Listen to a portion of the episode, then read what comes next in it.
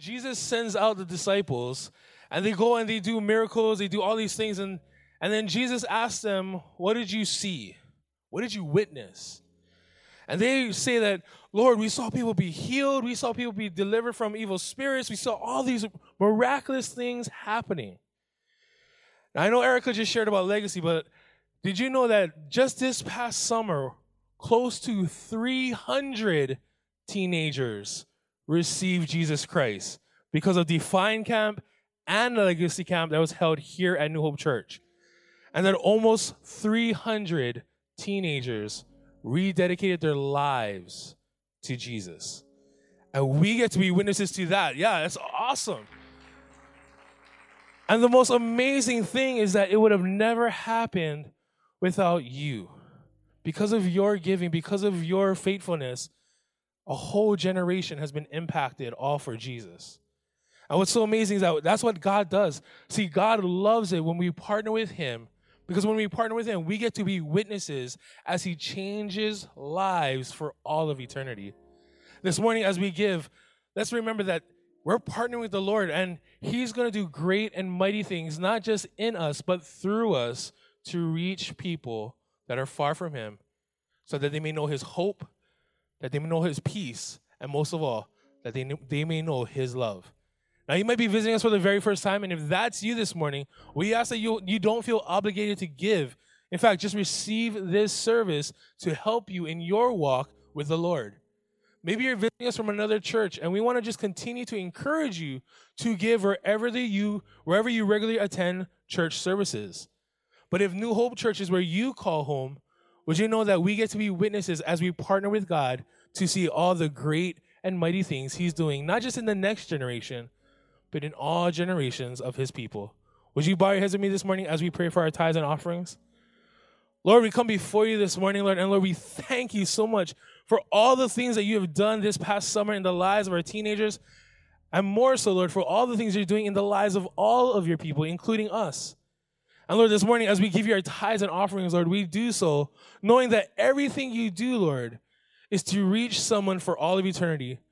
That, Lord, you want to reach those who are far from you so that they would know who you are and the love that you have for them. And Lord, what a joy it is that we get to be a part of your plan, to partner with you, so that more and more people would come to receive you as their Lord and Savior. And so, Lord, we thank you so much, Lord. We, we thank you, Lord, that you are such a great God. You could do this all on your own, but yet, Lord, you call us to be a part of your plan. And so, Lord, take our tithes, our offerings, multiply it according to your will. And Lord, we look forward to what you're going to continue to do in the lives of your people. We love you, Lord. We thank you. And we pray for all these things in Jesus' name. And we all said, Amen. Well, this morning, Pastor Sheldon is continuing in his series, What Do You Mean? And we're going to get to look at some of the, one of the most amazing things that our God gives us, and that's his grace. God's grace is, is, of course, amazing, but at the same time, sometimes we don't know what it means when we hear that word grace.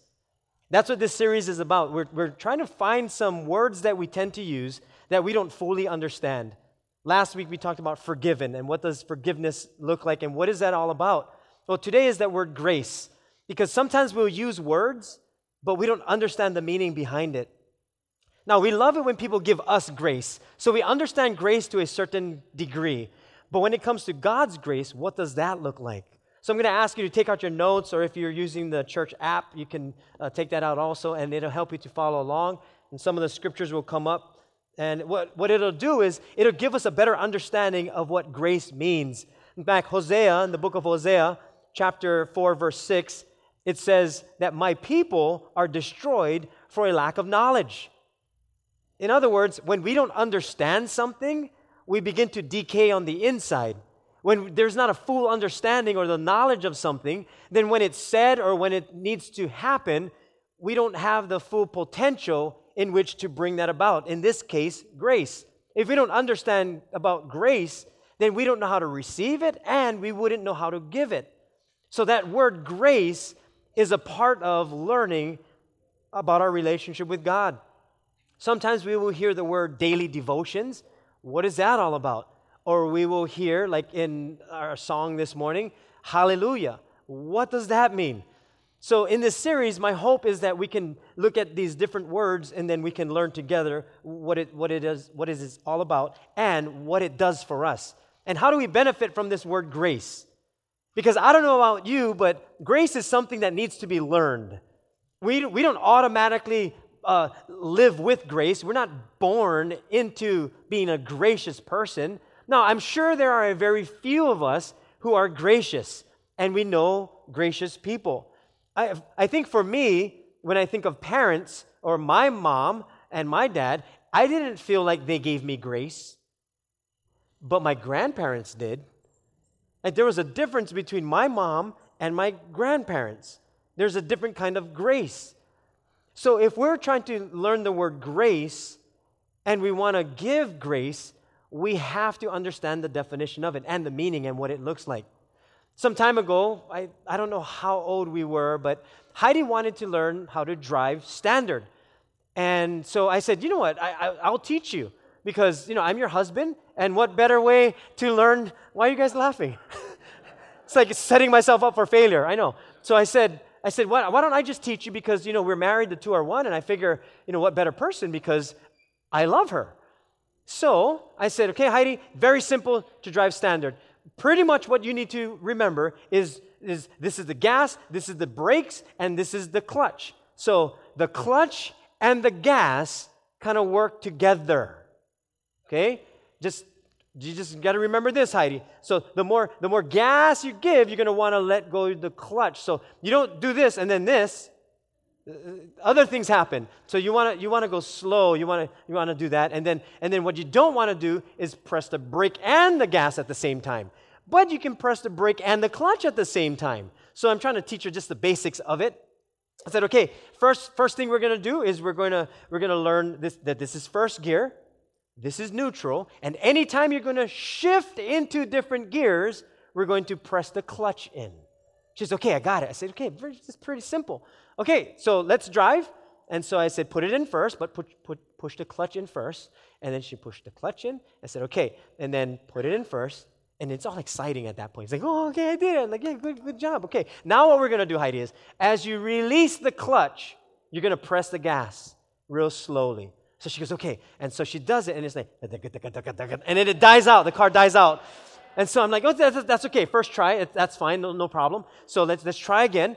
So same thing. I said, but what, what, all you're going to do, Heidi, is this, this, right? Right? This is what you're doing, right? Don't listen to the words. Watch also how I'm doing. Come to think of it, I was so irritating. And so, probably still am. So I said, but just this, this is kind of what you're going to do. So, second time again, she does the same thing. It's like, and it dies out. So I said, okay, we're going to try that again. But this time, as you're feeling it kind of jerking, then press, give a little bit more gas. You're gonna, and, and as you're letting go of the clutch, give a little bit more gas. So she starts doing that. We dial maybe three or four thousand more times. And then finally, finally we get it. And then she got it. I said, okay, give more gas. And then we're going. And it's like, we're moving. Yes. And but it's first gear. So it's, I'm like, we got to shift. She goes, how come it sounds like that? I said, because you're in first gear. So we're to shift to second gear. And all you need to do is do the same thing you did with first gear, but it's a little easier. So just push the clutch in. She does that. I said, now push it in second. She pushes it in second. And I said, now you can let go the clutch a little bit faster and put more gas. And she did. And then we were, we were going smoothly. But we were on a road that the stop sign was coming up, so we couldn't shift to third. So I said, okay, now you're going to have to redo everything again. So just put it in neutral that's another way you can, instead of downshifting, you don't want to downshift to first. Just put it in neutral. So push the clutch in, put it in neutral, and then press your brake, and we came to the stop sign. Good job. Well done. Okay, now we're going to go back home. Now, we had a garage up on a hill. so, the enemy of standard is the hill.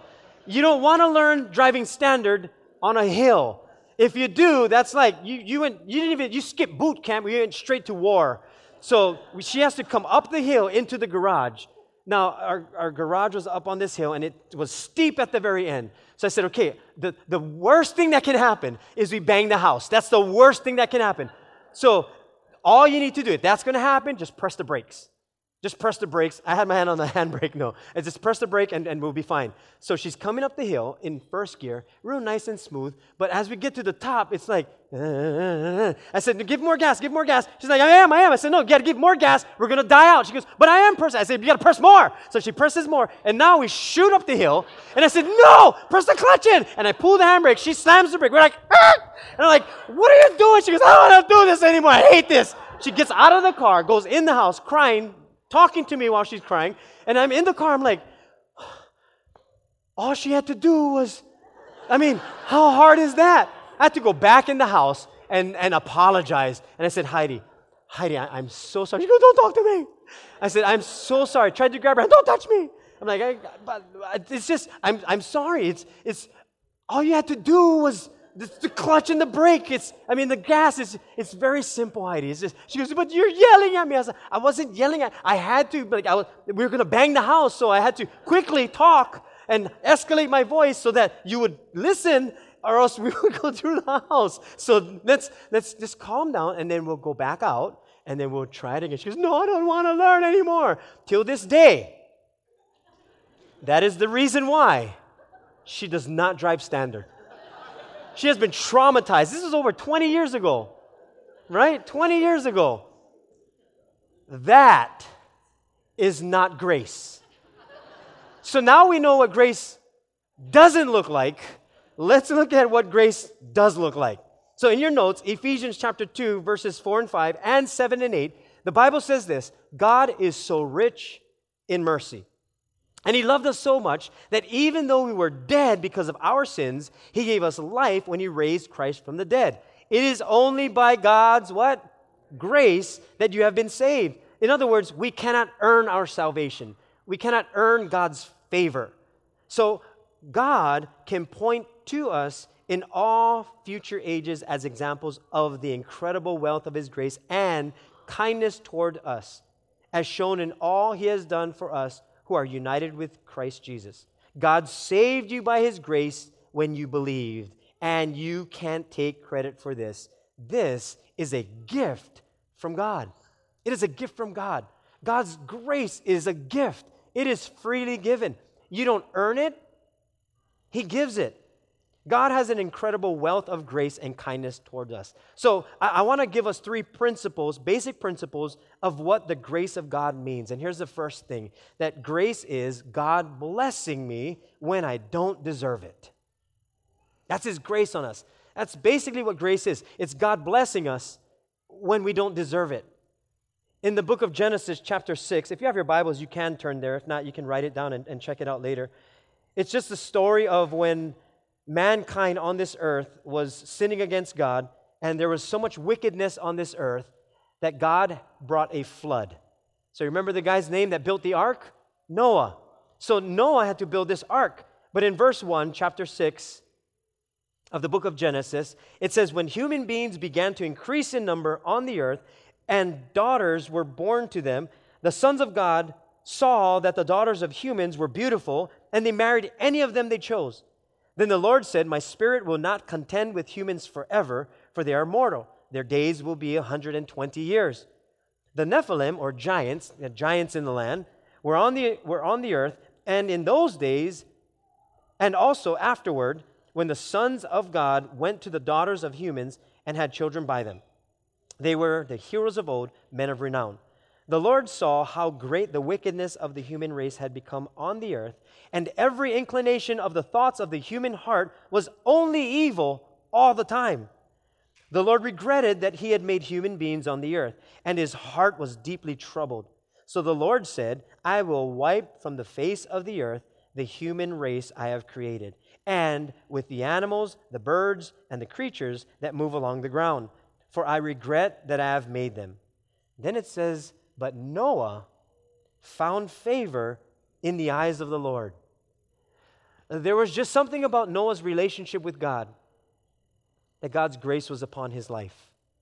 See, in those days, there was so much evil in the world that no one was turning to God. But Noah found grace by God. That's that word favor, that God's grace was upon him. When it says that God regretted, it meant that God was sorry. He was consoling himself. He, because God is relational. So when he sees mankind breaking apart from him, it hurts him. And so when the Bible says God was sorry, it's like God had such compassion on us that his heart broke when mankind broke away from him. And so God says, I'm, I'm going to redo this. Not that he made a mistake, but that he wanted to give human beings a second chance. So he gave Noah favor, grace. He gave him the thought of consideration. That's, that's because of my grace, I'm going to I'm going to have you and all these animals repopulate the earth. Hebrews chapter 4 verse 16 says, "Let us therefore come boldly to the throne of grace, that we may obtain mercy and find grace in the help uh, find grace to help in time of need." This is what was happening with Noah. God was going to flood the earth, but Noah found grace in the eyes of God, so he could come boldly to the throne of grace. And I think sometimes we think of God's throne as, as a judge, that that's the, that's the throne of God. The throne room of God is a judgment center. Now, before God sent us his one and only Son, we did, we were judged. We were judged because of what we have done against God, our sin. But God says, you know what? Because of my compassion for you, because of my grace for you and my love, I will send you my Son. I will take out all of my anger on my Son because of my grace towards you. And because of that, we are not punished for our sins. Now, there are consequences to our sins. I mean, if you do something wrong, especially in a land that there are laws, you're going to pay the price for it. There are consequences. Or if you do something, uh, you know, that is detrimental to someone else's health, or you do something against someone, there may be consequences because there was a sinful act. But so it is with God when he looked upon mankind and he said, Because of your sinful nature and because I love you so much, I'm going to send you my one and only Son. I myself will pay the price for the sins of the world so that we could have a relationship for all of eternity. And so sometimes we forget about that. We only think of God as a judge. So we come into church guilty. We come, or sometimes we don't. We say, I don't want to go to church because I feel guilty or we say, when I get my act together, then I'll come to church. Or we say things like, yeah, but you know what? Uh, I, have done so many things wrong that I am not worthy. I'm not worthy to go to church. Or I'm not worthy to stand before God. And part of that is true because we have done things against God. But because of God's grace, He says, You can come boldly to my throne. It's no longer a throne of judgment, it is a throne of grace. My grandson Jaden, who is eight years old, the other day he was he was playing with his brothers, and I said, "Hey, Jaden, come here," and and uh, because I wanted to show him something, but instantly he said, "Papa, am I in trouble?" I was like, "Well, that is your reputation, isn't it?" But no, you're not in trouble. Papa just wanted to show you something. I just want to I just want to share something with you. So I was talking to him and, and, and, and things like that. But I thought, isn't it interesting that our first thought sometimes, even with God, is what did I do wrong? It's almost like when you're driving and a police officer comes behind you. You're like, okay, seatbelt, put it on my phone. Okay, I'm driving speed limit. Okay, okay, I'm good. So we think of God in that way that God is a police officer looking out to get me. But as we know, police officers are there for our safety. God is here for our good. So when we think of God in this context as a gracious God, then when we come to church or we pray or we come boldly to his throne, it is not about guilt, it is about him giving us grace. Jesus took upon the guilt and shame for us on the cross, and now we can come boldly to the throne of grace. And because we do wrong or we've done wrong in the past, we sometimes think, okay, God is going to God is out to get me. Now, God disciplines those he loves. That's what the Bible says. But that is a result of God saying, I'm disciplining you because I see your future. So I'm going to help you toward your future. Punishment is you did this and I'm looking at your past. God doesn't punish us. That's what, that's what he did with his, his son, Jesus Christ. He took the punishment for us, but he disciplines us for the future. So when God gives us his grace, along with that comes all the other gifts that he brings. In fact, Romans chapter 5, verse 20 tells us that God's law was given so that all people could see how sinful they were. But as people sinned more and more, God's wonderful grace became more, abu- more abundant. Some version says that when where sin abounds, grace much more abounds. In other words, here's grace, here's sin. When there's more sin, there's more grace. So we may think that then I can sin. I might as well do whatever I want. Well, good question, good response, but no good.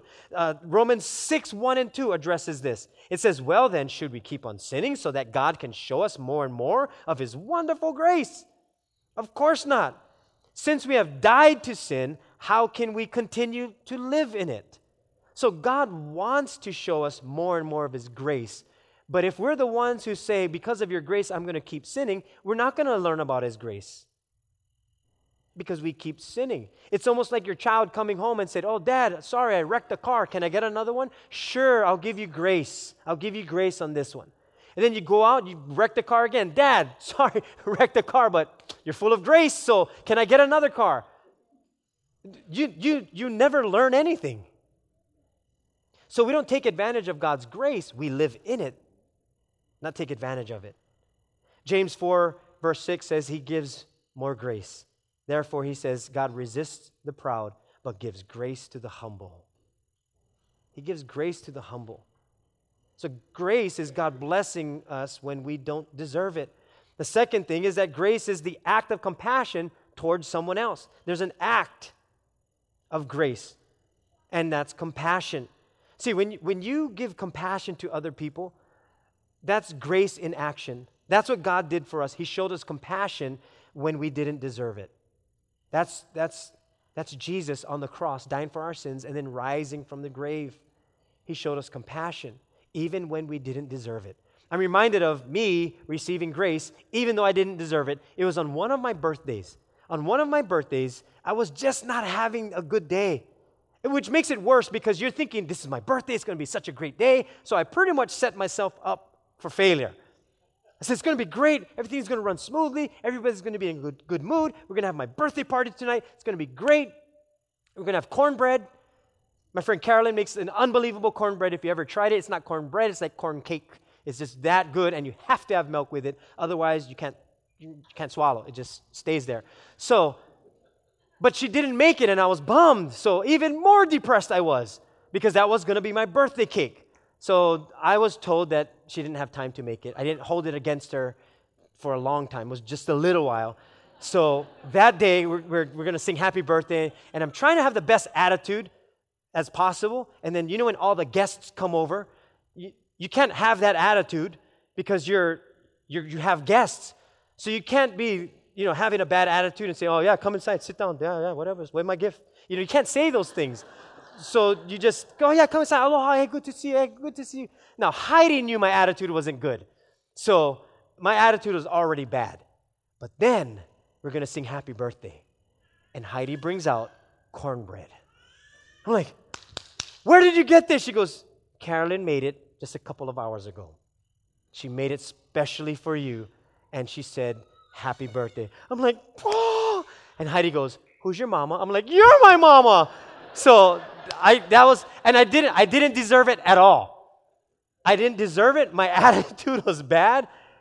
But that was that's grace in action. It's giving something or doing something or saying something to someone else when they don't even deserve it. When our children don't deserve it, we give them grace. When other people at work don't deserve it, we give them grace. Now, on the other side, we're thinking, yeah, but if I give them grace, they're not going to learn. If I just give them grace, then how, how will they know to do right and wrong? Well, there's a way to do it, and it's with grace. You can still accomplish the same thing, but with a gracious spirit. If we all got what we deserved, none of us would be here. But because of God's amazing grace, He extends that towards us. 2 Corinthians 9 8 says, And God is able to make all grace abound toward you. So it chases us that you, always having all sufficiency in all things, or that you would have all that you need, may have an abundance for every good work. See, His grace works towards us, not away from us, so that we could have so much of God's grace that we would now give that away to other people because now we understand His grace. which in the New Testament, grace means that which affords joy, pleasure, delight. There's sweetness, there's charm, there's loveliness. It almost sounds like the spirit of aloha. It's almost that same feel. It's a grace of speech or the token of proof of grace. So there's an action that comes with it. Colossians 4 6 says, Let your speech always be with grace, as though seasoned with salt so, you know, like how we have food and sometimes you want more salt? By the way, never add salt in front of the cook or my mom who did cook the cooking because she's like, Why are you adding flavor? I'm, how do you answer that? I said, No more flavor. What do you mean, no more flavor? So that's a whole other thing. But we add salt to things to add that flavor. So, what God is saying is, your speech should always be seasoned with grace. Otherwise, there's no flavor to it. Have it be seasoned with grace so that you will know how you should respond to each person. It's being gracious. How are we gracious with people? What does that look like? Are we showing acts of compassion towards people? God showed his act of compassion, his grace toward these cities in the Bible called Sodom and Gomorrah. That he was going to bring down fire and he was going to destroy them. But Abraham's nephew Lot was spared. God's grace was on him because of who God was making him to be. And, and Lot found grace with God. God's grace acted compassionately to a man by the name of Jonah. Jonah was given an assignment to preach to the city of Nineveh to repent and to follow God. But Jonah didn't want to do that, so he ran from God. He went in the opposite direction, jumped on a ship, and then while he's on the ship, this big storm comes up because he's running from God. And so all the people on the ship are wondering, why, what is happening? And then they see Jonah is kind of like in the corner trying to hide. And they're like, hey, so who are you? Like, where are you from? And so what's going on? Why are you, why are you like this? And Jonah says, I, I follow God, but right now I'm running from him. So this storm that's happening is not because of you guys, it's because of me. But I can tell you this if you throw me overboard, everything will be fine for you guys. He looked around and said, Shoots picked them up, threw him overboard, and the storm was done for everyone else. But Jonah's storm just began when a big fish eats him up. Imagine that. Like you, you get thrown overboard, the storm stops, everybody's like, yay! And then here comes this big fish. Jonah's like, no. And then he gets he gets swallowed up by this fish, but he doesn't die. He's in that fish for three days and three nights. Imagine that. Three days and three nights. Have you ever been in a situation so long that you felt like there was no hope left? That's what Jonah was going through. I mean, it would have been different if he was just stranded out in sea and hopefully another ship comes by, but he's in the belly of a fish. No one can see him. There's no GPS. He's in the middle of the belly of this fish. But then Jonah cries out to God, and the Bible says, and then the word of the Lord came to Jonah a second time. Aren't those just beautiful words? That the word of the Lord came again. And for many of us, myself included, God's word comes to us again and again and again. He gives us chance after chance after chance. Not so that we take advantage of his grace, so that it's so that we continue to follow him in his grace. God's act of compassion is what his grace looks like. And although Jonah ran from God, it teaches us that even though we may be in the belly of a fish, a dark time, depression, whatever it is, run towards God. Cry out to God because God will once again speak to you. And the word of the Lord will come once again. It's a choice that we need to make. Even though we may survive the, the ship rocking and, and, and then being tossed overboard and even the storm, even though we may survive all of that, let's not run from God because that's what Jonah could have done. After the, the fish spit him out, Jonah could have run from God. He could have been like, I'm free, yeah, and then he's gone. But he said, No, no, you know what? I know what it's like. I know what it's like to run from God. I don't ever want to go back there. And so he did what he needed to do, and he accomplished his assignment. Let's not run from God. Let's run towards God because of his grace. And then the last thing God's fullest expression of grace is Jesus. That's God's fullest expression of grace. You want to know what grace looks like? Look to Jesus. That's God's fullest expression of grace. Now, why is it Jesus? Well, if you rewind to the Ten Commandments, God gave us the Ten Commandments so that we could know, uh, so that we could have a moral standard. And it was about loving God and loving people. If you look at the first four commandments in the book of Exodus, and then the last six commandments, the first four are about our relationship with God, the next six are about our relationship with people. So God gave us the Ten Commandments so that we would know how to live with each other and with God. But we couldn't keep the commandments. We couldn't keep the law. You break one, you break them all. So you can look at like oh, one, I can do that, I can do that. Ooh, that way I stole, I lied. Shucks, I broke them all. So that list showed us what we were doing that is wrong. That's what 1 John 1 17 tells us. No, John 1 17. It says, For the law was given through Moses, but grace and truth came through Jesus Christ. So you have these two lists. You have, you have, you have the Ten Commandments that we cannot keep and we, maybe we can keep most of them, we can do well. But then you have this other list that Jesus brought, and it is a list of grace and truth. I don't know about you, but I'd rather have this list. That in all of my flaws, I can fall under God's grace, but He still gives me truth. In other words, He's not just going to shower us with grace and not be truthful with us.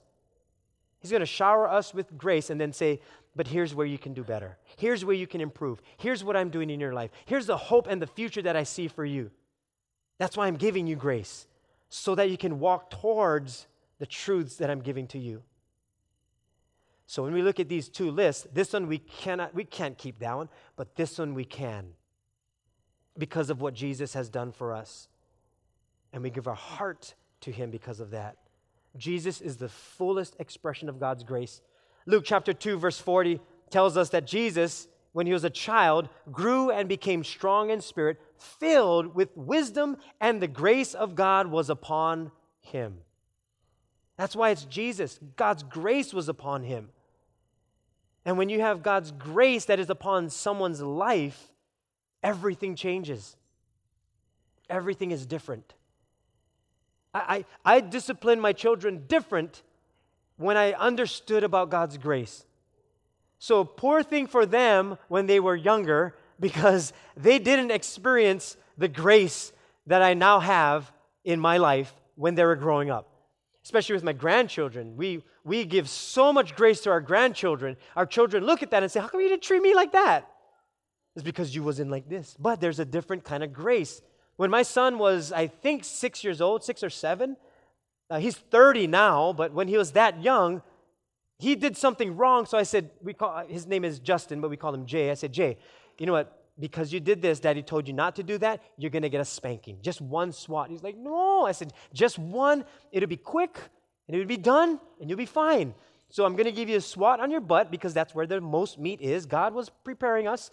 And so I said, You're just going to get one swat and then you'll be fine.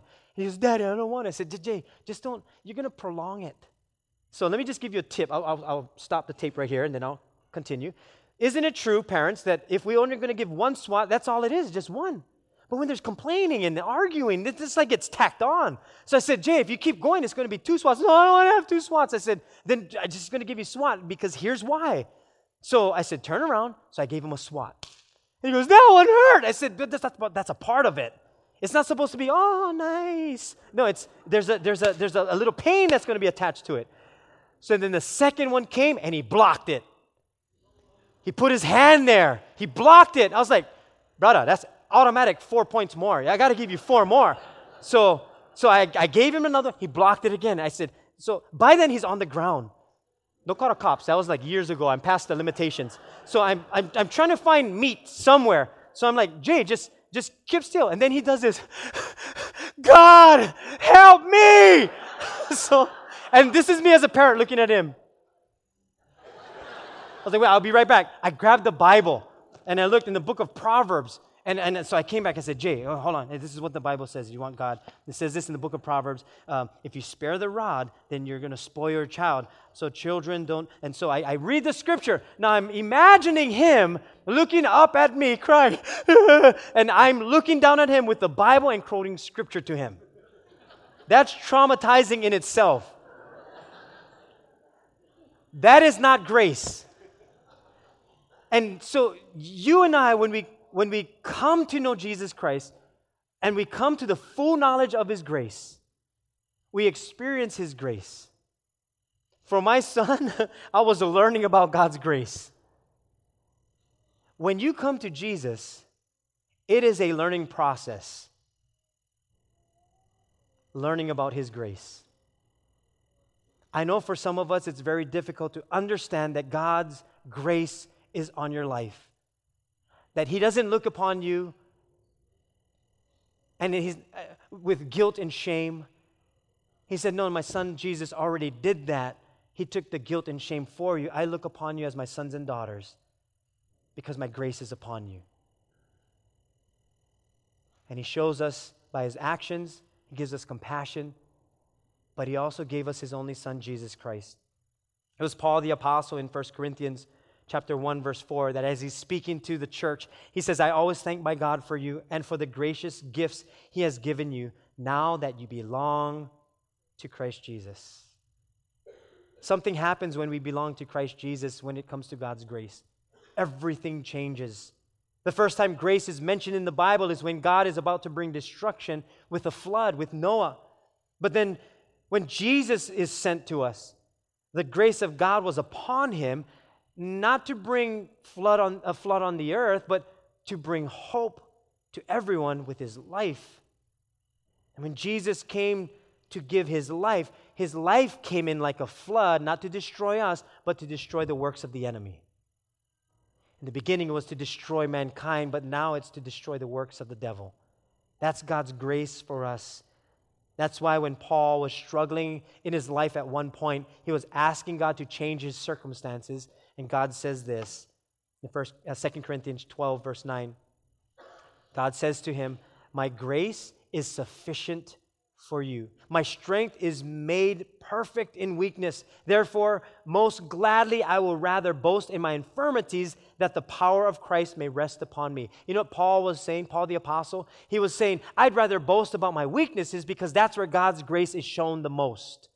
That God's God's grace is shown greatest when you and I are at our weakest.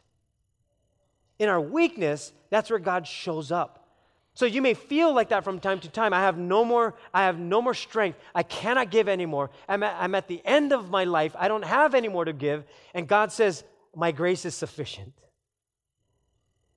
There's power in God's grace. There's, there's something that takes place with God's grace over our life. When God was moving in the life of Peter, when, when Jesus was raising up his disciples, and, and Peter was one of them, the Lord speaks to Peter when there's persecution with the church. And Christ had already died on the cross and rose from the grave. And, and so God shows Peter a vision of a sheet that is being let down with all these different animals that they weren't supposed to eat. And then God says, Eat, kill, and eat, this, eat these animals. And Peter said, that, that is detestable. I'm not supposed to eat those animals. And then the Lord says, Don't call unclean what I have called clean. In other words, God was showing him a vivid picture of his grace. Yes, this may seem like this, but my grace is given to everyone. God was showing him what he was about to do with the rest of the world. That it wasn't just for a select group of people, his grace, it was for everyone. And so when Peter returns in Acts 11 23, when when Peter arrives and witnesses the grace of God, he rejoiced and began to encourage them all with resolute heart to remain true to the Lord. Why could Peter say that? Because he experienced God's grace, he saw God's grace, and now he's saying, Don't turn away from God. Stay true to God, remain true to, to the Lord, because I've seen his grace, I've witnessed it, and I want you to, I want you to live in it. He said, I too am witnessing the grace of God upon all of us. And I've seen God's grace, not just in my life, but in many of your lives too. You've seen God's grace in your life too. So I want to say a prayer for all of us, and it's going to end with Ephesians chapter 6, verse 24. And by the way, after this, we're going to, because this is Mission Sunday, uh, partly of having our missions is to spread the grace of God all around the world for all people, that everyone could come to the saving knowledge of Jesus Christ. I'm going to invite the uh, worship team to come up. But we're going to watch a video uh, from Ted Vail who was here during Camp Legacy. He came here to speak to our youth, and he is the director of Foursquare Missions International. Uh, he and his wife, Dawn, are going to be talking about a little bit about missions via video. And then his wife, Pastor Dawn, is going to pray over our special offering this morning. And for those of you who give towards missions, uh, we do this every so often. But for those of you who are just learning about this, I would say pray and ask God, is this is am I supposed to give? And you just hear the Lord, obey him. So we never ever want you to feel pressured to give. You just listen to the Lord and obey him. And then the ushers are going to pass out the offering buckets for our, uh, our missions. And what is, uh, what is incredible is that during the time Ted was speaking to our youth during that Camp Legacy, he challenged them and, and another man by the name of Keola Richards, who came up from Oahu. He's our district uh, Foursquare missions overseer. They challenged our youth to be a part of missions, not just going abroad or around the world, but in your very own home, in your schools, on your island, wherever you would go. Because missions is not only going abroad, it's you have a we're all missionaries. Because this is not our home. Heaven is our home. So he says, be a missionary wherever you are and reach out to people. And some will go to other places. But he challenged them and, and said, if you feel called to be a missionary in the sense of going out and doing things, then I want you to stand. And there were a ton of high schoolers that stood up, many from our church. And so I told our high schoolers, I said, let's meet after this. And so what we're going to do is we're going to form a missions, a youth missions team, and we're going to do some discipleship and training and things like that. And then we'll see where God takes us. But that's what happens when we understand God's grace is for everyone. It's not just for us. So I'm going to say this prayer over us, and then we're going to watch the video, and we're going to pray uh, with Pastor Dawn via video, and then we're going to uh, close. But Ephesians 6:24 and this is my prayer for all of us that grace be with all all those who love our Lord Jesus Christ in sincerity. Amen. Let's take a look at this. Aloha, New Hope Hilo. So good to get to join you by video today. I'm Ted Vail, and I'm the director of Foursquare Missions. This is my better seven eighths, my wife Dawn. Hi. We are so so grateful for you for your partnership in the gospel. Do you know because of your praying and your going, as well as your giving, that nations are being touched all around the world, and we want to say thank you. Thank you also for sharing your pastor. I don't know if you know this, but Pastor Sheldon is a part of our Foursquare Missions Committee, and that really speaks into how we do mission as a global movement. So thank you so much in so many ways. We appreciate this. There are some big challenges in the world, but there are also some great opportunities, and the gospel continues to grow throughout the nations. One of the things that I wanted to present to you today uh, with your offering is, is the nation of Turkey you know, the nation of Turkey is the nation where the seven churches of the book of Revelation are actually located. So it has quite a history. And today, the Foursquare Church in Turkey is the largest Protestant church in the whole nation. Approximately one in five believers in Turkey actually are a part of Foursquare. So that's amazing. But what's not amazing is there are very few believers in totally among 80 million people. And so we really need to put a push of the gospel towards Turkey and really helping the small seed of churches that we have to continue to spread the gospel, but also the, the continued um, um, immigration of Syrians and Iraqis amidst the crisis that continues. And so Turkey is really being pulled in a lot of different directions, and it's a great time for the gospel there. So uh, maybe even today, as we pray, and in, in your offerings today that your offerings will go to help many things all around the world. But I really wanted to highlight this really important opportunity that we have uh, in Turkey as it really radiates through their nation and to the other nations around it. Thank you so much for your generosity, for your partnership. And uh, now we'd like to pray, and uh, Pastor Dawn's going to pray. I'd love to. Can you join with me, please? Let's pray together. Father God, thank you so much that we get to be family. No matter where we are in the world, Father, you've joined our hearts together. And so right now, would you take what we give you? It's our offering, Lord. We give, come to you and we give you not always because we have so, so much, but sometimes we give to you in need too. So, Father, at whatever place that we are right now, we bring everything to you with grateful hearts. Thank you, Father. Would you take it? Would you minister to others with it, Father? Pray that you'll meet needs with it. Even our needs, Father, as we give out, Father, w- would you minister to us, not just in our finances, but down to the core of our souls. And Father, I pray as it goes out that it would minister to others, not just here in the city, not just in Hawaii, but Father, to the uttermost parts of the globe. Father, minister to everyone of every age, even those little people. Father, we know that you can minister even through little people. So would you do that? Would you minister through all?